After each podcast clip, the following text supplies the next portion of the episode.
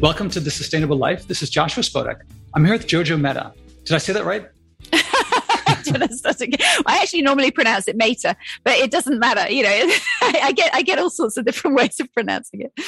And I heard about you because a couple months ago there was a big flurry of news about ecocide, and at first I thought, "What is this?" It had this feeling of of. At first, I thought this sounded kind of impractical, and then I thought of past guest Seth Shelden, who I thought the same thing about when I heard about what the work that he was doing on making nuclear war or nuclear weapons illegal. And when I spoke to him, it changed everything. And I was like, oh, it wasn't that that was impractical. I was looking at it in a way that, in the old way. And so you're working on something called Ecocide. So I'm reading a bit from your, your bio online. So you co-founded Stop Ecocide in 2017, uh, alongside barrister and legal pioneer, the late Polly Higgins, to support the establishment of ecocide as a crime in the International Criminal Court. So, what is ecocide? Ecocide is mass damage and destruction of ecosystems, severe harm to nature, which is widespread or long term. And your goal is to make it illegal, which I don't know to others if it sounds this way. At first, it sounds like, oh, that sounds great, but not practical. And then the more I thought about it, the more I thought that makes a lot of sense. And I, I, urge everyone to go to stopecocide.earth, right? Correct. And which I'll link to.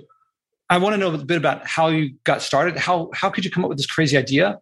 Uh, and then, is it a crazy idea? Did you think it was crazy at first? And, and maybe you could describe it better than I just did. Um, well, I mean, it's interesting. You've kind of got two questions in there. You've got kind of the origins, and then you've got how I came into it. I mean, when I first encountered it, it was actually reading an article about Polly Higgins, who I ended up working very closely with for the last four and a half years of her life. And I remember reading about this idea of criminalizing serious destruction to nature and thinking, well, that's you know, that's kind of a great way to go. That looks like the biggest game in town. It's like, you know, you just say to all these guys that are destroying the earth, well, actually, you've got to stop. You're not allowed to do it anymore. And it's like, well, that seems like a really sensible thing to do. And I guess it, that that was as far as it went at that moment. But, you know, I can now say that, you know, the, the term ecocide actually is just over 50 years old. It was first coined in um, 1970 by Arthur Galston, who was a biologist who was involved in the creation, actually, as, as far as I understand, of the defoliant Agent Orange that uh-huh. was used in Vietnam. And he was horrified at the, the use of it and what happened. And he coined this term ecocide to describe that destruction.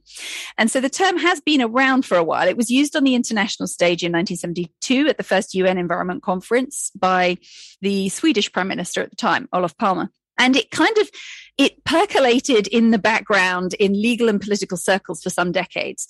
And it actually surfaced it's sort of more in, into the public domain courtesy of Polly's work. So, you know, after 2010.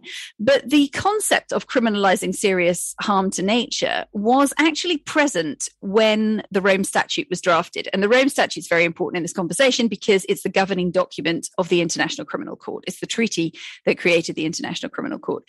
And when that treaty was being drafted in the 1990s, there was originally a clause that would have covered serious crimes against nature, serious harm to nature. And it never made the final cut. And I, and I think it'd be great to just pause for a second and think what, what this world would have looked like now if that had actually got into that document. And it was particular countries that raised objections. And although there was never a vote at any given time, you know, it was just sort of withdrawn quietly at some point, there were particular countries, the US, the UK, France, and the Netherlands, and at one, on one occasion, I think Brazil as well, who voiced objections to putting this into the treaty. And yeah so it's it's it's very interesting. And this was this was one of the things that polly higgins discovered when she started investigating you know how can we create a legal duty of care for the earth? Because this was this was this question that was driving her. And that actually took her out of a kind of lucrative you know courtroom career to really investigate this. And what she discovered was that this had not made it into international law. And she kind of then made it almost her life quest to you know reinstate this missing international law. And I encountered it through her and, and in, in about 2014, and we worked together from that point onwards. Did you have an evolution of, of your perception of it also? I mean, I came to it after years and years of your working on it, so it's been refined and has made a lot of progress. And I saw a lot of support for it. But I would uh, imagine that you came into it before all your work. It must have been more lonely, more distant, like more what's the word? You know, not likely to happen It was certainly uh, thought of in that way by many people that we spoke to, and you know, Polly, I think you know at times did feel like a voice in the wilderness, and you know, it was it was seen as a bit you know left field, a bit extreme, and actually kind of fell between two stools a little bit in the sense that you know the legal world didn't take the environment as serious, you know, as seriously as it probably should have done. And, you know, still now the body of environmental law is not on the whole taken as seriously as, you know, law that involves damage to people or to property. You know, that, that's one of the issues that, that we aim to potentially you know shift the mindset around with with this law. But also it was seen as a bit pie in the sky. It's like you know that's that's never going to happen.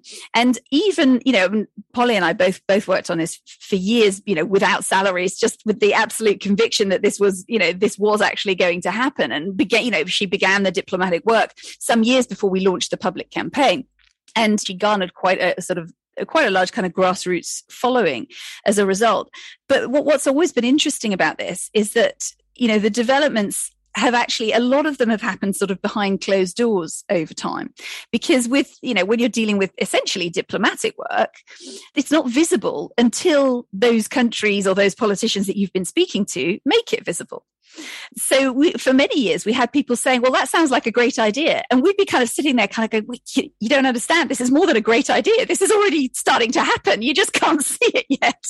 So it's very, very exciting, I suppose, to, to watch that develop. But what was fascinating about um, when Polly herself departed, which was a, a rapid, very sort of intense cancer situation, and that was in, in 2019 what I discovered was that it was kind of this kind of interesting situation because obviously her uh, you know those who've been following her were kind of devastated saying what's going to happen you know to, to polly? But what's going to happen to this work if she disappears? And it was that strange phenomenon where i don't think it's uncommon though where you know a particular idea or initiative has a very strong figurehead in a particular person. And it kind of has people on one level people kind of sit back a bit and they say well that's Polly's thing. She's doing that. So I don't really need to think about it or do it because, you know, she's doing it. Little knowing that, you know, we were kind of sitting there going, would be really great to have some funds and some support and all of this. And actually, what happened when she passed away was that a whole bunch of people got in touch with me as her closest associate and said, what can we do to help make this happen? And so the last kind of, you know, two three years has almost been a huge dot joining exercise, discovering that we weren't the only people looking at this. In fact, there were lawyers elsewhere, there were campaigns elsewhere, there were, you know, people who were really keen to help make this happen. And those dots simply hadn't yet been joined. And so what we've got now, sort of, uh, you know, two and a half years on, it is a global movement. And it's quite, it's been quite an extraordinary journey. I'm hearing a lot of excitement. I mean, connecting dots is very different than pushing a boulder up a hill. You didn't mention historical precedent, and I feel like genocide must not have been a crime at some point, and then it became a crime.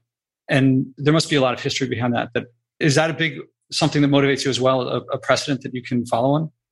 I think it's a very important sort of linkage to make because, you know, before the 1940s, before Nuremberg, you know, the concepts of genocide and crimes against humanity simply weren't present, you know, and there were key individuals that took those forward.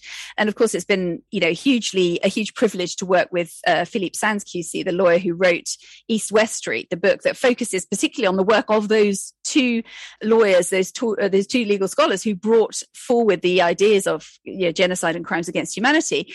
And in a sense, proved that certain determined individuals can actually change the face of international law and, and bring something new into existence. And and in a way, you could say that 75 years on, that's exactly what's happening now. And it's something about responding to the challenge of the time. So, you know, at that time, after, you know, at the Second World, the end of the Second World War, you know, the world was looking at effectively a kind of crime that had not been something that the world had really faced before, something on the level of the Holocaust, for example. And now I think we're in a similar moment. It's it's kind of, you know, new times new crimes if you like you know what what we're facing globally as a challenge is precisely the destruction of nature and, and the ups the upset of our climate of our ecosystems that's what we're facing globally and so you know this law potentially is about stepping up and responding to that you said earlier it is that one person or a small number of people can make a difference on a global scale in this case international law mm-hmm. and yeah when we before we recorded i said to you I, I, saw a balance between individual responsibility and action versus affecting big change. And now you immediately caught on, of course, individuals can make a difference. That's what makes, and I, I was like, oh, I meant to say perception of, a lot of people think that they can't make a difference. That's absolutely right. And I think, um, in fact, I had a really interesting experience a little while ago where I was invited to give a talk. And normally, when I give talks, I don't use presentations. Yeah, I don't use PowerPoints, I just speak. But this particular occasion, I was asked to give images or some kind of slideshow with what I was doing. And I decided I would find an image for each bit of what I was wanting to say. And I wanted to talk about exactly this this issue of personal agency.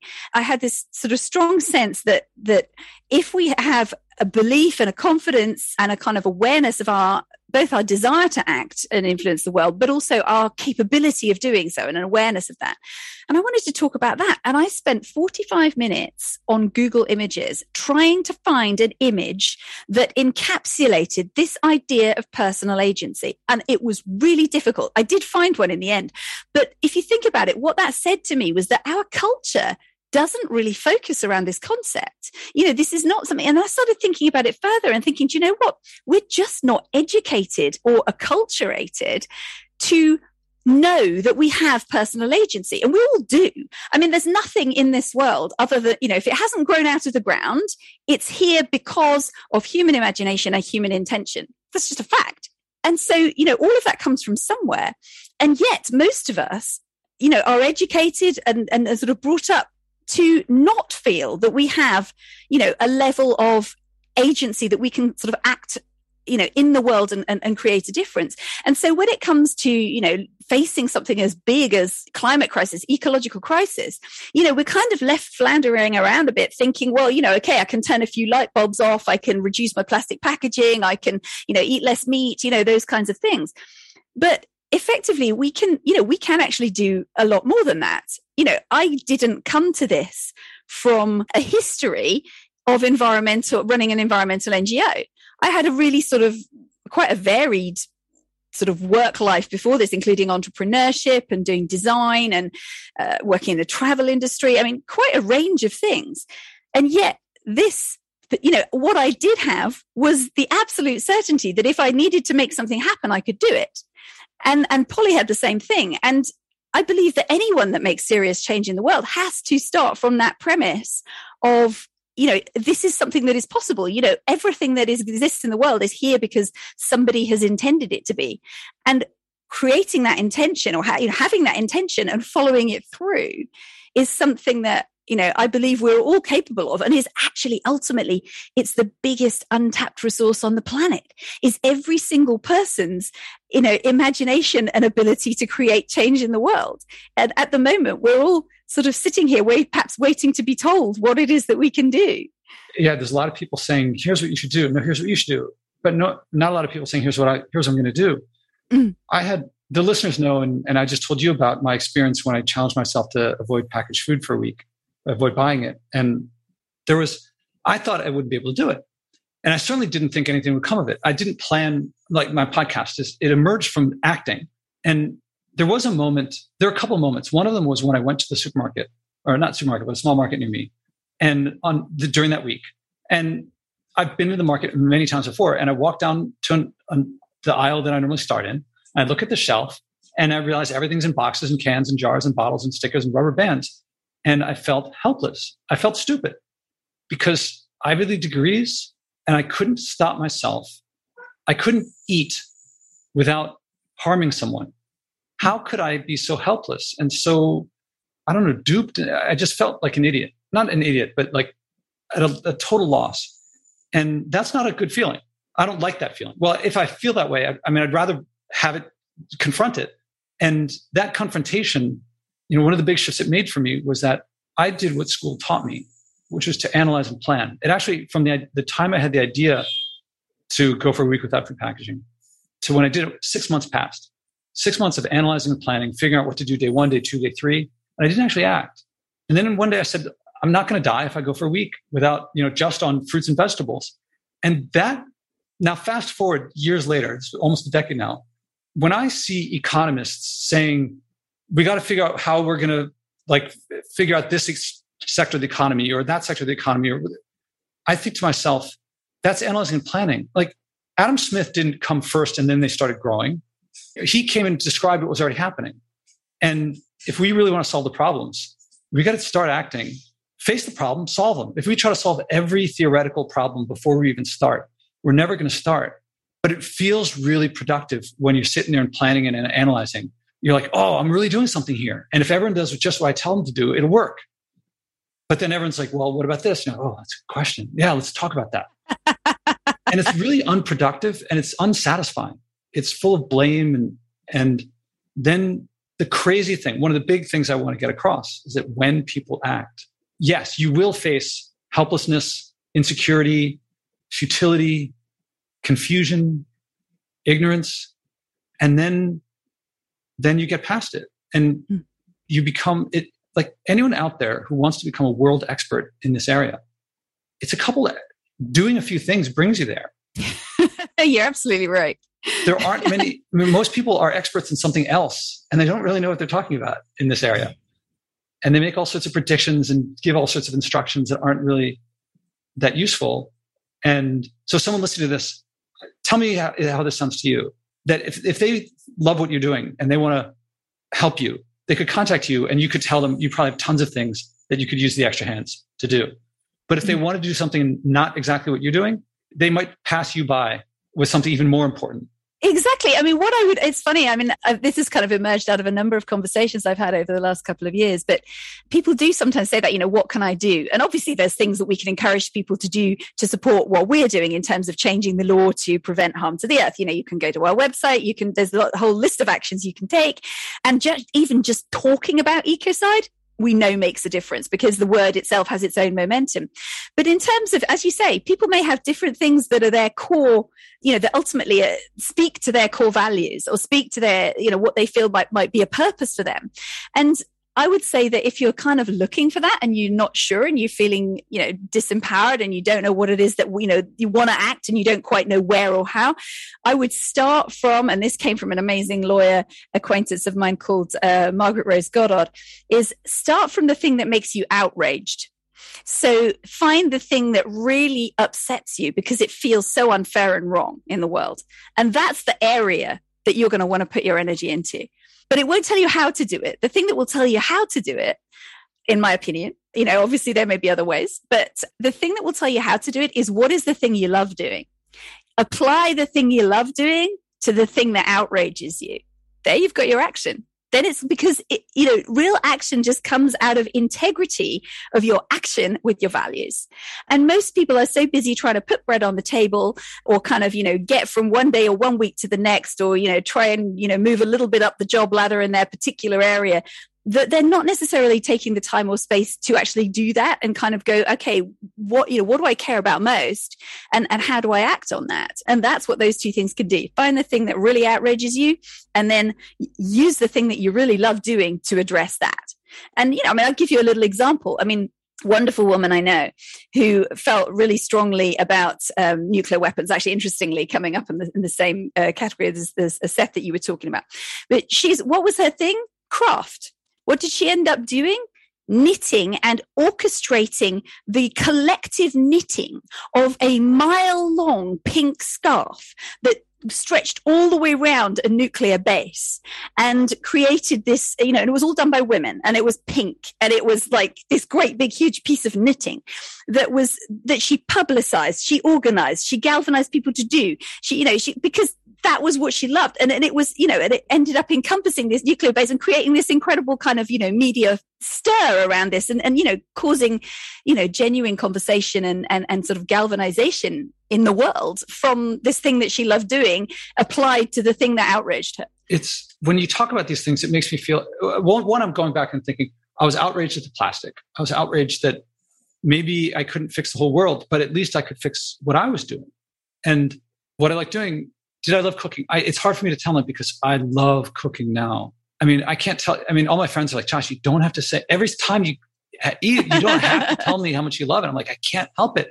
Try eating a mango that's delicious. I don't make mangoes, but I mean, hmm. try eating something really delicious and not telling people. It's hard. And I love it. And it, it connects me to a community, it saves me money, and all these things. So I can't even tell how much I love food before because it's so overwhelming that it just comes out. And when you tell me about someone doing something like that, it makes me feel now that I've made the switch to having acted, I want to act more. I don't feel like it's deprivation. I don't feel like it's sacrifice. I feel like it's opportunity. I know that there may be a transition period when, you know, the first year of not flying was hard and no one believes me. Everyone thinks, oh, it was easy for you. But for me, it's really hard. And then you commit. And when you commit, all do you know the quote, that famous quote that's attributed to Goethe? That yes, yeah. Once you commit, Boldness. everything things just come into fall into place you never could have predicted. Mm. And once you flip to that side, all these people become role models and they all become inspirations. Absolutely. I think that's absolutely right. And I think I think the clarity of intention is just one of the most powerful forces on this planet. You know, if you know what it is that you're trying to achieve, you you will gravitate everything that you think about, every, everything you see around you becomes a resource for making that happen. And it becomes, yeah, there's just an extraordinary clarity involved. And I think that that's, yeah, hugely powerful. And I think a lot of you know we're bombarded with so much information in our culture i mean so much information there's a lot of it's very fragmented you know a lot of it's very a lot of it's sensational a lot of it's very kind of short little bits of things and you know it doesn't surprise me for a second that you know people are confused or you know they don't know what to think i mean you know it, it's one of those things that I love about getting older. You know, people, our culture sort of idolizes, you know, I don't know, the ages of 18 to 23 in terms of, you know, when you, you, you, you know, you're looking your best, you're maybe you're physically fittest, etc. But you know what? I love getting older because I get better at stuff. I can think better at stuff. I, my common sense operates better. It's not so much, you know, sort of, I remember spending years kind of worrying about whether I was saying the right thing about something. Had I read the right books? Was my dinner conversation going to be boring? You know, all of these sorts of things. And you end up kind of repeating stuff rather than actually thinking about stuff.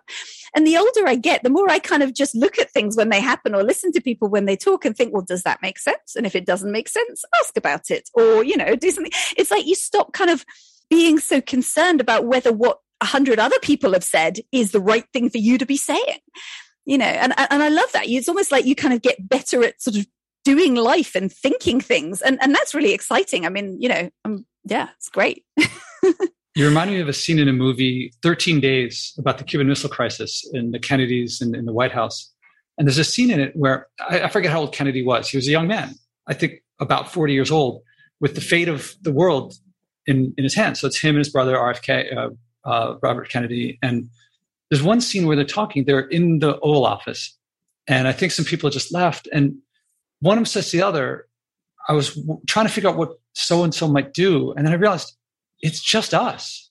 It's us. Like we are, and it's hard to imagine being JFK, being, you know, the leader of the, of the United States.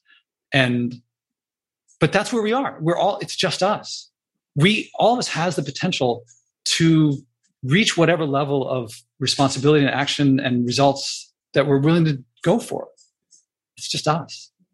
I mean, it's just us, but it's also weird. You know, I, it, yeah, it's like it's not just us; it is us. it's yeah. kind of yeah, yeah. I know, I know what you mean. I, absolutely, I think that's actually hugely important, and it's kind of interesting. I mean, if you don't mind me bring, bringing us back to the subject of ecocide for a second, I mean, pe- people often talk to us, uh, or you know, sort of ask us about, you know, won't, won't this be something that kind of, uh, you know, how will you ever get this to be accepted in, let's say, the corporate sector, for example? You know, because so much industrial activity on, you know, on our planet is is damaging to the environment. And we like to think of it as and I'll just use this very kind of well-known analogy of the stick and the carrot, is that, you know, people tend to think of criminal law as a stick. And yes, on one level, of course it is. You know, it's a, it's about saying thou shalt not. It's actually about drawing a line in the sand and actually creating a kind of a moral, you know, aspect to something. You know, we want people to think about serious harm to nature as not just, you know, sort of criminal in the sense of illegal, but also criminal in the sense of bad and wrong. And therefore, you know, an individual or a key decision maker will be thinking twice about the decision they make in case it's going to lead to severe damage and they're going to end up losing their personal freedom. So, in that area, yes, of course, it's a stick.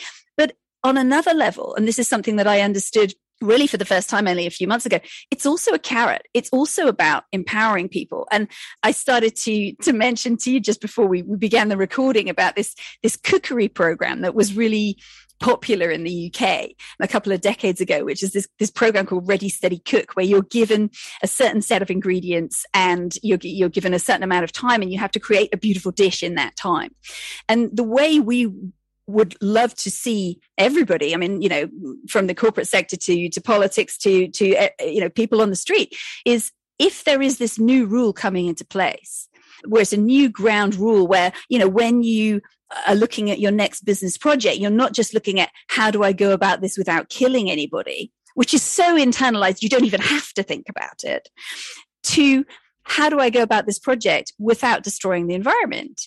And how, in my particular sector, in my particular walk of life, with my particular, you know, expertise, how do I apply that? You know, how do I use that as a parameter to create, you know, to unleash my creativity. Now, you know, I used to be an entrepreneur. You know, when, you know, in business, having a specific and clear framework or limit, you know, gives you those possibilities to go, right, here are my parameters. What can I do within those parameters?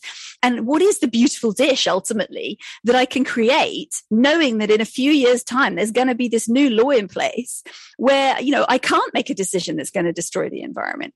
And, you know, how do you approach that constructively? And what we're finding, which is fascinating, what we're finding is that actually there are a lot of corporate leaders who are really wanting to be innovative, who are really wanting to go in the right direction. And so many of the sustainable practices that are needed for a kind of thriving relationship with nature are already, you know, available, whether that's regenerative agriculture, whether it's circular economy, whether it's renewable energy, all of these things but a lot of people who would like to move in those those directions and you know and others that that have a positive relationship with nature at the moment they feel disadvantaged because if they want to do that then those who are you know if there's no constraint on those who want to do it the old dirty way then how can you you know make a success of doing it you know in a better way?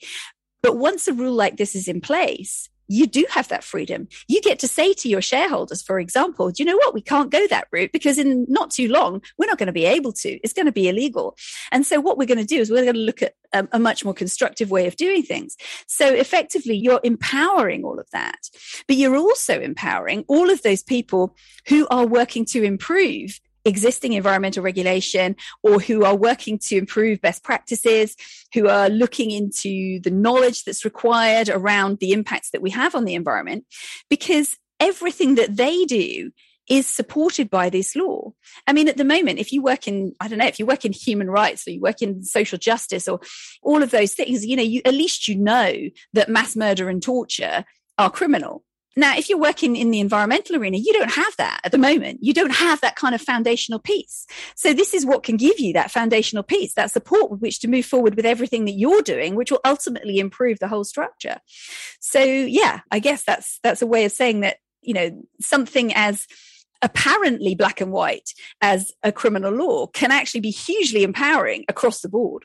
Constraints breed creativity is three words that stick in my head all the time. And when you care about something, giving someone a deadline motivates them.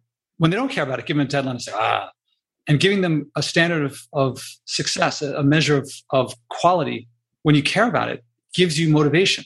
And the way you were describing it, it feels like you're giving decision makers the fulcrum. If you say, give me a place to stand and I, I can move the world, like you're giving them the place to stand. You're giving them a foundation kind of like B Corps, I guess, in it saying we it's not just share price or profits. Uh, there's other considerations, and now yeah. we know that they feel it. I guarantee that if, if you sit down with the CEO of Shell or DuPont, that they care about the environment and they want clean air as much as anybody. It's possible they don't. I haven't met the person, the people, but I bet if given that as a constraint, which hardly it's it's kind of weird to describe not polluting the earth as a constraint, but somehow that's it, it goes by the wayside. So we say not polluting as a constraint. Now they can work with that.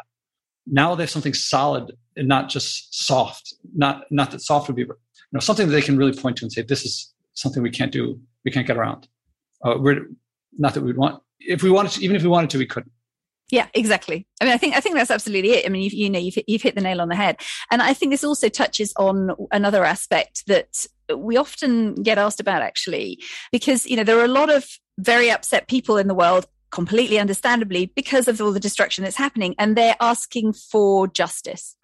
And of course, I mean, there's actually, a, you know, there's a lot of civil environmental cases going on around the world, including climate litigation cases and even some, you know, sort of rather brilliant precedent setting cases where, you know, like the, the Juliana case in the US, like the case in, in Australia, where the young people have just, you know, won this judgment that says the government has a duty of care to the future generations. But in, in the vast majority of civil cases, you know, you can, end up with a, a, very useful bank of evidence. I mean, they're very important for all these reasons. You know, create a, a bank of evidence. There's also, you know, the, the, naming and shaming aspect potentially that can nudge corporations in that, you know, where it hurts in terms of their PR. And maybe if you're lucky, you get some decent compensation financially. But what you don't get is a change in practices. And that is what this law can potentially provide in terms of if you're making a criminal law at the highest level, you're creating, you know, a kind of a way for you know people to be measuring what what they you know what they're doing now with a future situation. And it's also very important in that context that this is not something that is retroactive. When it comes into play is when it comes into play. So you can't go back and and sort of you know punish an oil and gas company that did something that might violate that law you know 20 years previously. You can't do that. But actually it's very important that you can't do that because it ties into what we were just talking about and, and it also ties into and it's also one of the reasons, I mean, there are several, but it's one of the reasons that we aim to criminalize ecocide at the international level or to, to push for that particular forum at the International Criminal Court because it takes some time because you've got to gather the support of many states two thirds of the member states have got to be behind it for it to actually become adopted. And that takes some time. But all of the time that that takes almost acts as a sort of compliance period. People can see it coming. And so you have this sort of sense that sometime in the future, not very far, of course, we know we actually haven't got very long to make, you know, to start really making some concrete differences. But having that period of time is actually hugely important because that's what enables all of that creativity to get to come into play. If you like the show, I recommend acting, as my guests do. It works best with someone supportive, your spouse, parents, kids, neighbors, or friends. Learn the four step process I do with my guests and describe in my TEDx talks and do it together. You'll find yourself acting on something you care about, something meaningful. Whether you start big or small doesn't matter. If you care, if it's meaningful, you'll keep doing it. You'll reach big. Eventually, stewardship will feel normal. You'll wish you had started earlier. Second, I recommend donating to help this podcast at joshuaspodek.com slash donate. I promote degrowth and stewardship, which no advertiser will touch, but brings joy, community, connection, and abundance to you when you act, and global change in the long run. Help us keep going. That's joshuaspodek.com slash donate. I was reading that part on your page about how it's not retroactive. I'm like, all that stuff that's already happened, we got to hold them accountable. And then, of course, that flies in the face of any legal. Every dictator wants to, like, oh, everything before was illegal. And it just doesn't yeah. work. And then that started falling into place too. You know, you talked about clarity, and there's something that I'm trying to imagine, and maybe maybe you thought about this more. I'm trying to imagine clear, like a, you must have clarity of a vision of companies acting in the future, and governments acting. What changes in the future with ecocide versus without ecocide? I think what you just start to look at is what you start to sort of enable is a different way of thinking. So it helps, particularly, I mean, if you think about the fact that we have centuries of a very separate kind of mindset in terms of how we relate to nature. So, you know, the sort of globally dominant thinking, which obviously has come from the, the sort of Western canon, is very uh, sees nature as other it sees nature as something to be dominated extracted from you know something that you know humanity is lord and master of etc and of course that you know, not all cultures do see it that way. I mean, I don't think it's any coincidence that 80% of the world's biodiversity is, you know, is in the kind of, you know, guardianship of indigenous cultures, for example, who do really see humanity and nature as deeply connected and intertwined. And I think that that's actually a kind of a factual reality that we've sort of educated ourselves out of. And I find it quite interesting, for example, that, you know, it's the spiritual leaders, you know, such as indigenous leaders or Pope Francis, for example, who was one of the early advocates for, for what we're doing for, for criminalizing ecocide, you know, have this perception that you know the our connection with the natural world is completely you know we, we can't separate ourselves from the natural world. And so there's something about putting this law in place where you put ecocide alongside genocide and i realize it took me a little while to get to the point of your question here but you know if you put ecocide alongside genocide you're saying what you're saying and this is really important because it's a really strong message particularly at the international law level what you're saying is that serious damage to the environment is as bad as serious damage to people and what that does is it starts to readjust our cultural assumptions. You know, if those things are equally bad, then clearly the ecosystems around me are as important as me. And in fact, ultimately, I actually completely depend on them. So there's, you know, there's a, there's a kind of a, a sort of shift. I mean, it, it's kind of almost acupunctural. It's this very strategic intervention, but the potential ramifications are really quite huge. And when sometimes people say to us, how can you say that, you know, ecocide should be up there on a par with genocide? Are you saying that, you know, some, somebody who chops down the forest is, is, is as bad as know, Adolf Hitler or whatever? And I think what the distinction that you have to make there is between uh, intent and consequence. So with genocide, it really, in, on one level, is kind of the most heinous of crimes in the level at the level of intent because you actually it actually involves an intention to destroy a people. Whereas with ecocide, that's not the case in the sense that people don't necessarily embark on ecosystem destruction per se. They in fact mostly they don't. It's it's usually a profit motive and you know this is it's collateral damage. The natural world is collateral damage. But when you look at the consequences then you really start to see why putting ecocide on the same level as war crimes and genocide is so important because the potential upshot of the destruction that we're that we're creating threatens not just part of a people or a people it threatens you know human civilization as we know it.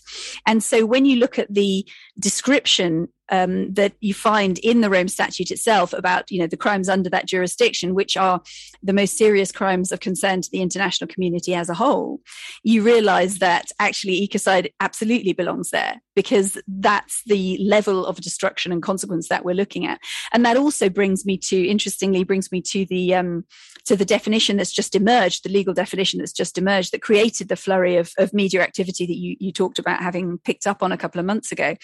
And that is that it focuses not on particular acts and saying this is a thing you shouldn't do and this other thing is a thing you shouldn't do. What it says is, you know, ecocide is unlawful or wanton acts committed with the knowledge that there is a substantial likelihood of severe and either widespread or long term damage being caused to the environment by those acts. Now, what that means effectively is that it's about the potential consequence of your acts. And that's also really important because it's actually phrased, and, and there are other international crimes that are also phrased this way. It's phrased as a crime of endangerment. In other words, it's not about approaching a horrible scene of damage and trying to trace it back to who did it. It's about looking at those key decisions and saying which of these decisions is likely to lead to this harm. And if it is likely to, and you should have known it was, then that's a crime to go ahead with it. And that's really powerful. And so to come back again to your original question of how will, you know, how different will the world look? You know, I can't describe it in detail, but I think anybody listening to this would be able to imagine that if every decision you make has to have the same level of underlying assumption as the assumptions we make every day about harming other people, then you'll have an idea about the kinds of direction that we could be moving in with this. You're describing, I put the word stewardship into what you're saying. And when we act to think of how our behavior will affect others, it's not a burden. It's exactly. actually a great thing. Mm-hmm. Also, the you took great care, I think, to distinguish what are some differences between genocide and ecocide?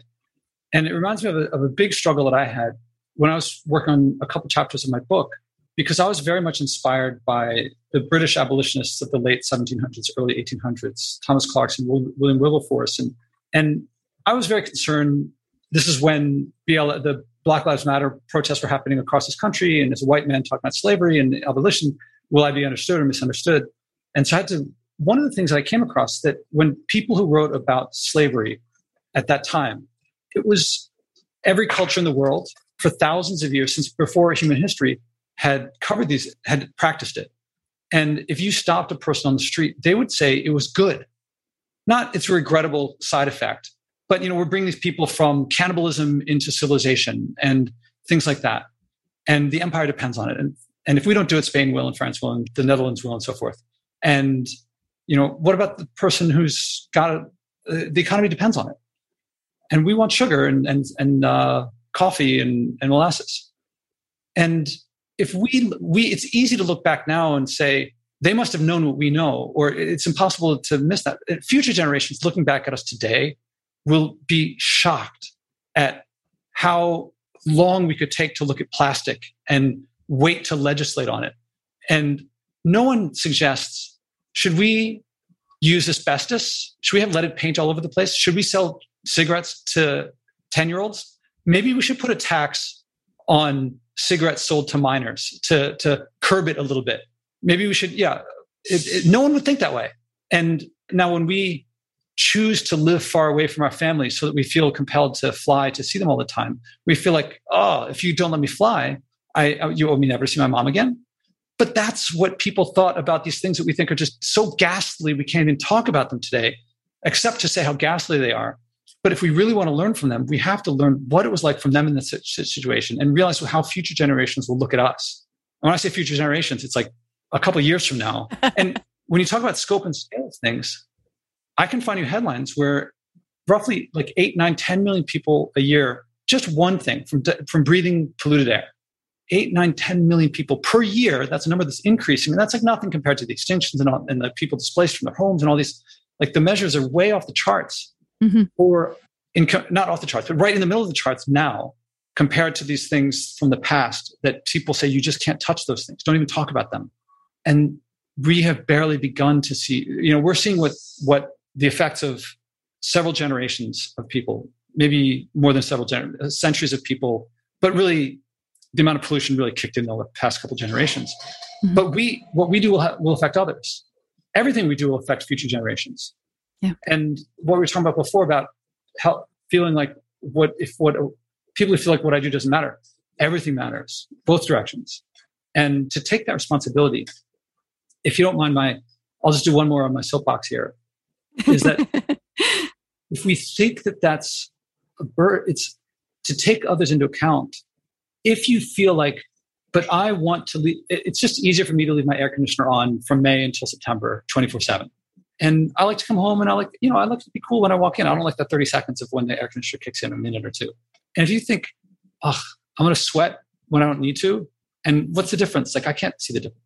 And if you think that's a burden, you're not going to get to do that because you have to think about someone else when you start thinking about the others, it's it's connection. It's that's what life is about. It's how do we put into words what it feels like to help someone who's helpless, who would otherwise suffer from our own actions. What more do we want in life? Yeah. I think that's amazing and absolutely right. There's, I mean, it's kind of quite well known in a way that that you know giving a gift gives as much or more to the giver as it does to the the person who receives and and effectively that's that's kind of you know what you're talking about on a on a large scale and and i think that there's something about the development over time and this speaks to what you were talking about about how you know people used to think of slavery as normal there is something about the kind of expansion of our circle of care you know in terms of what we're able to think about as, as our sphere of influence and how many people that might include.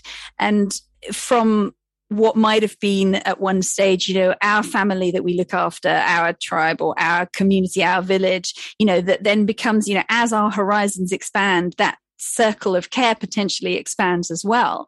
And I think, you know, there was probably, I can't remember what, you know, who first sort of alerted me to this, but I, it seemed so obvious when I saw it that, you know, once humanity has gone into space and taken a picture of the globe, you kind of realize, well, you know, we're kind of this is this is one incredible you know earth planet in space it's the only one we know of that has you know that can sustain life as we know it. I mean you know there may be others. I mean i would i wouldn't have the arrogance to say that there can't be others but effectively that is our home. And and it stops then being about you know my particular home or you know my particular country. And i think that that that the whole kind of move towards you know, what, what on one level you might call globalization, but also on another, the ability to think beyond borders, you know, really was affected hugely by that point in terms of i mean one one way of, of talking about it in the context of the waste the plastic waste you're talking about you know when you look at that picture of the earth in space you kind of know that there is actually nowhere to throw something away you know, where's the away? I think it might have been Bill McDonough who said that. I'm not sure. But, you know, and we start to sort of look at and it is about it's almost about kind of unshackling or unlocking the way we think so that and, I, and actually I, I, brought up bill mcdonough there but i mean I, you've no doubt um, you know probably read his book or know about the cradle to cradle movement in terms of you know design and in business and so on.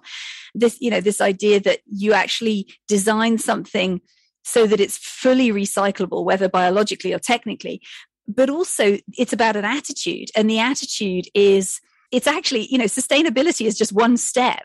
And in fact, Polly Higgins used to say to me, she used to laugh and say, well, you know, if you told me that your relationship or your marriage was sustainable, what do you think I'd think? you know, it's, it's, that's kind of, you know, it's a sort of bare minimum. We're just about holding it together, you know, and, and what Bill McDonough talks about in Cradle to Cradle is actually what you want to be doing is, is not, it's not net zero. It's kind of, it's actually, how do you create, you know, a product or behave in a way in the world that actually improves it, that actually improves our relationship with nature. It doesn't just reduce it slightly and make it slightly less harmful, but it actually, you know, it works in harmony with nature. And this is going to sound crazy, but there's this one section in that book where he talks about and, and there's actually two of them, I think, that wrote that book. They they did this research um, around creating a piece of furniture. And this is interesting because furniture is one of those products that's often sort of a blend between kind of natural and synthetic stuff and it's difficult to recycle right? So they kind of went for this as, as almost a kind of totemic example. And they wanted to find a company that could create a sofa that wouldn't damage not only wouldn't damage the environment but would actually at every stage of its process be an enhancement to the environment whether that's to the aesthetic of the person that buys it whether that's to the to the water and air that are involved in the you know in the manufacture and the chemicals and so on. And it took them quite a long time but they did do it. And this description was of this factory somewhere in Scandinavia I believe that made this sofa and the material you know with all, all natural materials and, and and you know dyes that weren't polluting and all of this. And in that fact, people loved working in that factory because the air wasn't toxic. The, the factory itself was designed to be pleasant to be in. There was all of that. But not only that, the water that came out of that factory was cleaner and less polluting than the water that went in because of the processes that they had employed. And it sounds crazy, but it actually made me cry because I was thinking, my God, if this is what is possible, what the hell are we playing at? You know, because it's like, you know, then this can be done everywhere with everything. And why that, why on earth aren't we doing it? You know, and, and it was just, I was, yeah, it was, it was a real moment for me, you know, just kind of realizing that, that you just that kind of shift in the, the approach to things that can make, you know, ultimately not just less of a bad difference, but actually make a positive difference. I'm going to share a story that didn't bring tears to my eyes, but it was a pretty, I suspect that a lot of people heard that and thought, yeah, but IKEA makes a cheaper one. And you don't understand what it's like when someone's on the border and they can't pay their bills and they, they, they need to get something. And so IKEA is going to do it for them. And a past guest on this podcast was Kathryn Garcia. She ran for mayor of New York City and uh, almost made it. And she talked about one of the things she loves about New York is the parks. And she mentioned Gateway National Park. So that's very far out, the far Rockaways, very far from where I live. And I said, so something about the way she described it. I decided to ride my bike out there. So I rode, rode my bike out. It's like 70 miles there and back. And part of it, I go through Brooklyn uh, Prospect Park, which is upscale. And the stores around there are selling high quality stuff. And as I ride further, it's getting to lower and lower income neighborhoods. And I start seeing 99 cent stores and dollar stores and payday loans and cheap liquor stores. And something that I kind of got, but didn't really put together until I saw it in this one particular ride. And if I go off Flatbush Avenue, it gets more impoverished. Those stores aren't helping anyone. It's not that someone doesn't have a lot of money, therefore they go to Dollar General or a 99 cent store. It's they go to the 99 cent store and they get locked in because they get something that's not really very good. It's not going to last very long. It's going to break and they're going to have to go back again. And now when I think of Walmart and IKEA and, and Amazon, I think of them as like they're payday loan stores. They're giving you something that's really actually very expensive but they're giving it to you at such a low start off cost that they trap you in. And there's there's no great revolution to many people. Or there's a lot of our economy is built like that. Like first one, first one's cheap, but next one's will cost you. But also the, the, the other aspect of that is that it's not genuinely cheap because it, what, what, what it is is a reflection of a, a, an industrial approach that doesn't actually take costs into account that are externalized. Yes. Yeah. So effectively, you know, I mean, I mean, a, a, an easy example would be, you know, buying organic vegetables, for example. You know, they they might be twice the price in the supermarket of the cheap mass-produced vegetables, but the price is actually reflecting much better what the you know is actually involved in the production um, in terms of you know the labor in terms of you know it's more labor intensive to produce you know really good organic food. And the you know the other food is not reflecting the damage it's creating to the environment. It's not it's not reflecting the depletion of soils. It's not reflecting you know all of the things that are happening to the natural systems that should then be perpetuating the, the ability to produce that food but actually deteriorate so that they can't. Because the company is not paying the earth for you know all those uh, you know what they call those ecosystem services. And it's it's one of those things where I, and I feel slightly torn because using that language, you know, of ecosystem services, natural capital, you know, giving a sort of value, monetary value to nature ultimately is not where we want to be. And from looking at what you were saying about, you know, how future generations are going to look back on it, there's going to be a point where that's going to feel like a nonsense, I believe, in the future, assuming we don't actually fry ourselves to a crisp in the meantime. But at the same time, acknowledging that we don't we simply don't take into account the real costs of what we're doing is actually a really important step in that process and actually if we look at you know that report that just came out from the world bank at the end of June, you know, the, the, the economy of nature, I can't remember exactly what it's called, where they're, you know, they're looking at, you know, trying to reset you know the economic values so that they do take into account these things. And because those who are making the economic decisions right now think in those ways it's important to bring those narratives together as a kind of i feel as a kind of stepping stone towards having a different attitude toward, towards the natural world there's an issue here of framing that seems when you think about it you're thinking about how much this helps people, helps corporations, helps governments at every level. Yeah. Which is how it feels to me. Like I'm going to find, I'm, I'm going to keep parroting it and then, and, and also refining how I communicate it. That what I'm talking about is joy, community, connection, fun, freedom, meaning, and purpose. And for a lot of people, they see it as not that. I mean, C- Ecocide has CIDE, which we, you know, that means kill. Mm-hmm. And how do we get people to see that this is and I guess if you're in an industry that's making lots of profits off of, say, extracting oil from the ground, mm-hmm. then you're not thinking, you might be thinking, well, maybe that's better for the world, but not, not, not actually for me. And although I would think that if they really got it, they would see actually for them.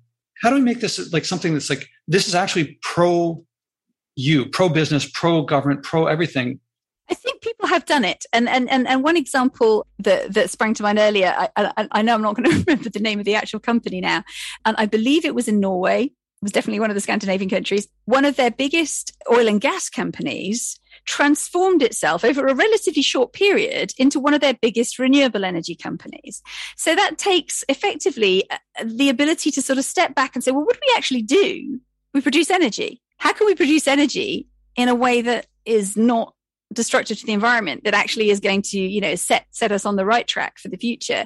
You know we have all the infrastructure for you know in terms of the you know the, the ways of thinking the you know the, the, the, sort of distribution the kind of relationships with customers the you know all, everything else. You know we've got everything in place to sell people energy. We just need to materially do it in a different way. We're going to retrain people. We're going to you know we're going to start setting up wind farms and and and you know doing that instead of extracting oil i mean you're telling me the, the, the people who build oil rigs can't build wind farms. I mean an oil rig's wildly more complicated to build than a wind farm. You know uh, it, it's like it really just takes, as I say, a little bit of imagination and a little bit of intention, and you can repurpose the kind of thing you're doing to use different material ingredients you know i mean in terms of the processes and and and in terms of the you know, literally the the ingredients that you're extracting from the ground do they feel that way because there's a lot of people who feel like how do we frame it in a way well not that we're going to answer right here right now so, I mean, one of my big, one of the things I really was, I've had guests on this podcast. Uh, one was a big Trump supporter, huge Trump supporter. So they, the viewers can't uh, see this, but we're we're on Zoom, so I can see the video view. So imagine behind me, except him, Trump 2020, uh, make America great again, right? And I talked to him about what he cares about, what the environment means to him, and for him, it's small town America. I listened to that episode to get it uh, in his words, and he volunteers based on his feelings to to recycle for the first time in his life. And now, to me, recycling is somewhat of a scam because it's going to be plastic, plastic recycling. But but do I judge? No, because if you want to stop someone, judge them. This is because I knew what happened by the second episode. After he does it for six weeks, something like that, he comes back on, and I say, "How was it?" And he goes, he talks about how um, his amount of trash has decreased. He's his, his girlfriend is part of it now. They're doing it together, and he says, "You know, more people should do this." And I think you know one of the big things I want to do is to go to in America conservatives, evangelicals, Trump supporters, their hearts and minds are either there's something I'm missing, I could be wrong. Maybe there's something they get. We, they and I disagree on a lot of environmental behavior. I could be wrong. It's possible. I've been wrong about things before.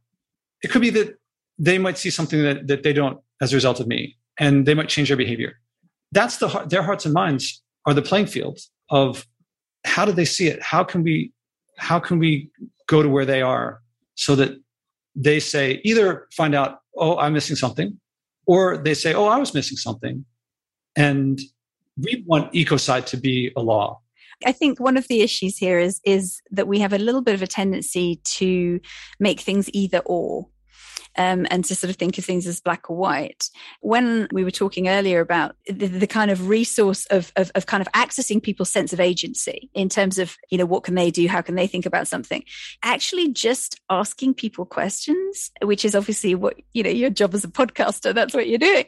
I'll give you an example my closest colleague was having a conversation about ecocide law with her brother who works in big infrastructure projects like you know big electricity substations under the sea you know that kind of level of, of infrastructure.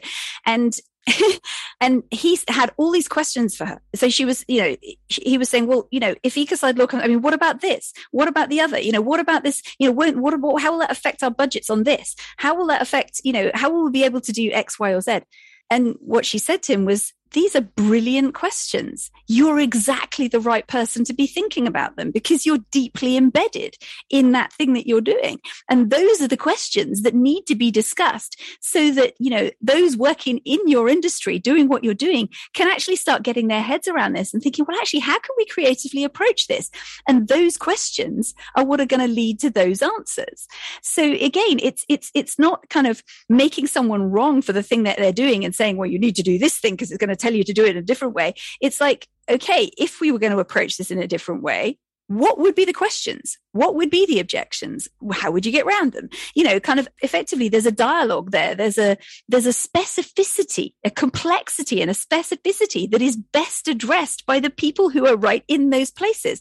And we have such a kind of traditionally siloed way of thinking, you know, where things sort of come top down and, you know, everyone has a line manager and, you know, a policy is dictated from above. And then, you know, Mr. Project Managers has suddenly got to sort out all of these problems. You know, what if you went to the project and said, well, you know, how would you do this? You know, how, how, let's take, how about, you know, the entire country takes Friday afternoon off, you know, or, uh, you know, paid Friday afternoon to think about how they're going to address, you know, this, this, this legal change in the next few years, you know, and, and I, I mean, I, you know, I can't even begin to imagine the brilliant ideas that would come out of that.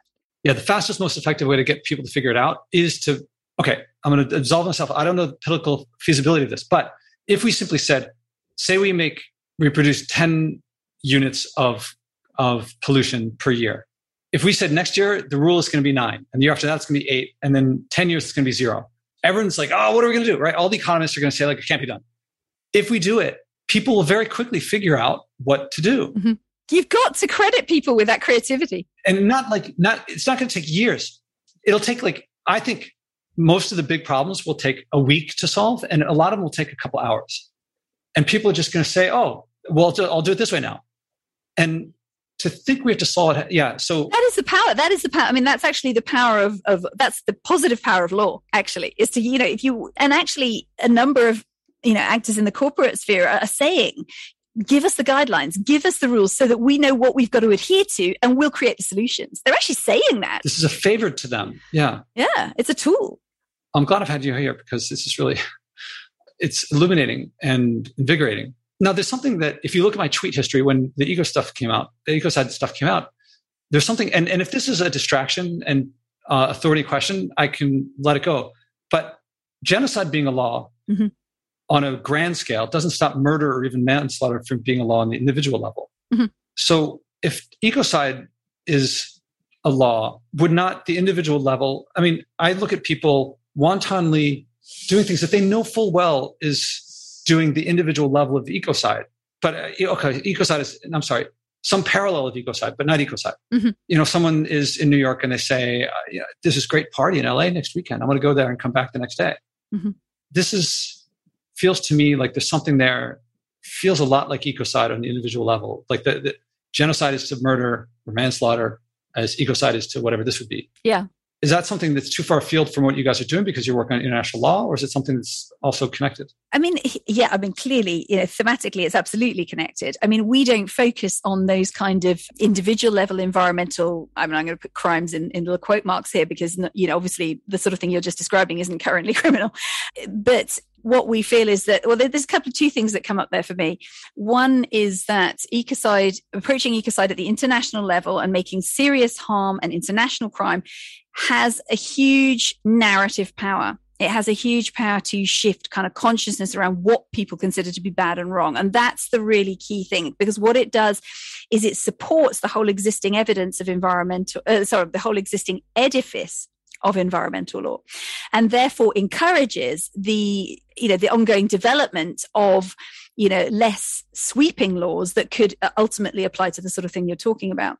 But I think the other thing we also need to think about is that, you know, the corporate PR machine has done a very good job over the last couple of decades of making individuals feel responsible for the global crisis and also powerless to do anything about it.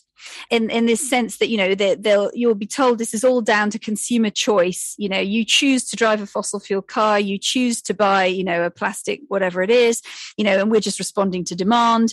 And ultimately it's down to you know the individual. And you know in fact the whole concept of carbon footprint was really amplified by i think bp or one of these big oil and gas. You know what's your carbon footprint? You know somehow saying that you know the consumer is ultimately the one who you know it's it's the collect collectively it's consumers who are who are creating this crisis.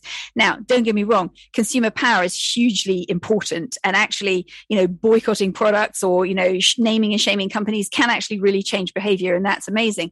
But let's also not forget that I mean, in my own case, for example, I live in a rural area that means that in in practice i drive a car. Um, it's also a very hilly area you know and, and i have to do an awful lot of things in what i'm doing. So it's not practical for me to get around without a vehicle. My vehicle is a fossil fuel vehicle not because i want it to be but because i can't afford anything else. And that decision is made at the level of the top of industry and policymakers. Who what is being subsidized? What is being pushed? What is being supported in terms of alternatives? You know how are, you know how, how is anybody making it easier for me to to you know look at alternative methods of travel or you know ways of sharing transport and so on. You know like you say some of these things could ultimately be solved in a couple of weeks. You know if you if you mandated you know i don't know all cars have to be shared and you know done by this particular system that means that you know you're not you don't have all these vehicles in action that don't need to be. I mean you know there's there's also any number of different potential solutions to that but those decisions happen at the top level. They don't have they have they're, they're actually what what they result in is a certain number of options that are offered to citizens rather than choices that are offered to consumers. So i think that there are there are two different things at play here. I think one is the kind of cultural impact of criminalizing ecocide at the top level and changing that kind of consciousness. And the other is is also just is is kind of acknowledging I mean, for us for, for what we're doing is, is is acknowledging that you have to, you know, of course, encourage everybody to deal with their own carbon footprint and to take individual actions. But at the same time, they're always going to feel powerless if those rules don't apply at the top level. Sorry, I'm not sure if I've completely kind of kept on track there. I sort of meandered a bit with my answer, but. well, I think what I took away was that I, I, took away your focus of that focusing on a corporate level mm. and showing people that something's happening at a big level. There's something about a sense of justice in that for, uh, I, I, believe, you know, for, for the ordinary citizen is that you know how because I, I, think you know a lot of we encountered this quite a lot you know how come you know i'm supposed to take care of you know my carbon footprint and yet you know x or y politician or celebrity is just flying around the world whenever they feel like it and you know living on a super yacht and you know uh, there's a revolving door between corporate boards and politics and and all of these sorts of things and somehow you know those rules don't apply to them okay, the, one of the big, for me, over the course of this conversation, and since I heard about Ecocide in the first place, but especially in this conversation, is I feel like this is a huge boon for business. Not not boon in the sense of like it's going to drive up the GDP. I think it'll drive up the Earth's ability to sustain and regenerate life, which I would rank more important than the GDP. and I don't really value the GDP as, a, as the right measure anyway. But this is a very pro this is helpful to business decision makers. This is a tool to help them. Definitely. And so I also feel like it would be helpful for the, at the individual level as well. Uh, that is something that will improve your life if you realize that yes, you would have fun at that party in LA, and yes, the ch- the, the ticket is not that expensive, as you mentioned. There's it's the externality is not covered. There's all sorts of subsidies, but even so, your life will be better in ways that you might not realize by taking other everyone else into account. Yes, you're going to miss the party, but you're not going to stare at the wall in that time. You're going to do something else.